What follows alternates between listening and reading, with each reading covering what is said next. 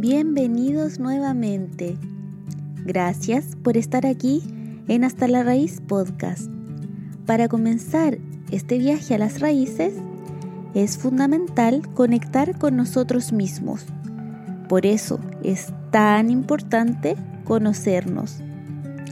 En el último capítulo hablamos de la resiliencia, la capacidad que tiene una persona para adaptarse a la adversidad con resultados positivos. Existen tres tipos de resiliencia. La resiliencia natural, que es el tipo de resiliencia interna. Se refiere a una fuerza vital innata. Resiliencia adaptativa. Esta resiliencia es aquella que se pone en marcha cuando las circunstancias requieren adaptación o cambio. Y por último, la resiliencia aprendida, que es la que podemos ejercitar y aprender. Seguro que has conocido a más de una persona a quien admiras por su capacidad de resiliencia o adaptarse fácilmente a las dificultades de la vida. Y hoy te traigo una buena noticia. Tú también puedes ser esa persona ya que la resiliencia se aprende y se entrena. Te cuento un dato curioso.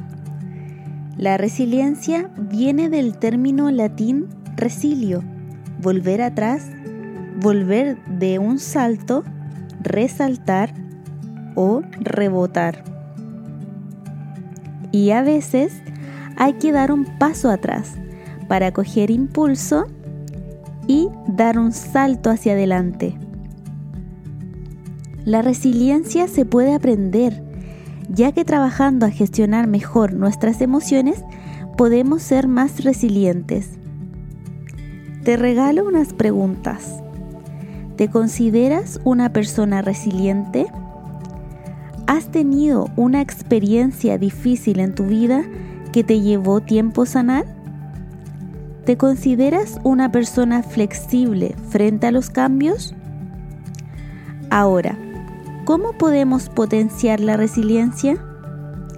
Mantenernos flexibles a los cambios. Entender que los cambios son parte de la vida. Mantenernos positivos a encontrar soluciones. Ver las cosas en perspectiva Tomar las crisis como cambios necesarios para el crecimiento. Siempre podemos encontrar las enseñanzas detrás de cada revés en la vida. Fomentar el autoconocimiento es clave para entendernos mejor y reforzar nuestras debilidades. Por último, es importante acudir a tu red de apoyo, ya que ser resiliente no quiere decir que no puedas pedir ayuda te invito a que incluyas más momentos de conectar contigo.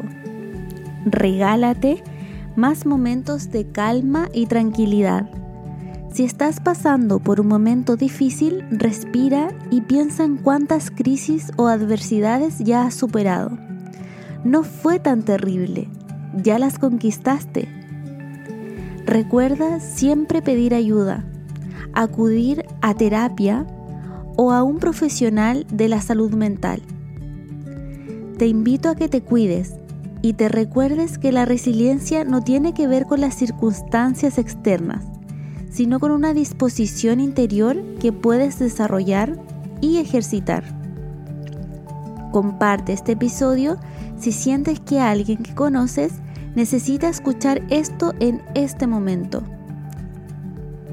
Y recuerda como siempre, que puedes suscribirte en cualquiera de las plataformas donde nos estés escuchando. Solo presiona el botón seguir para que no te pierdas ningún episodio.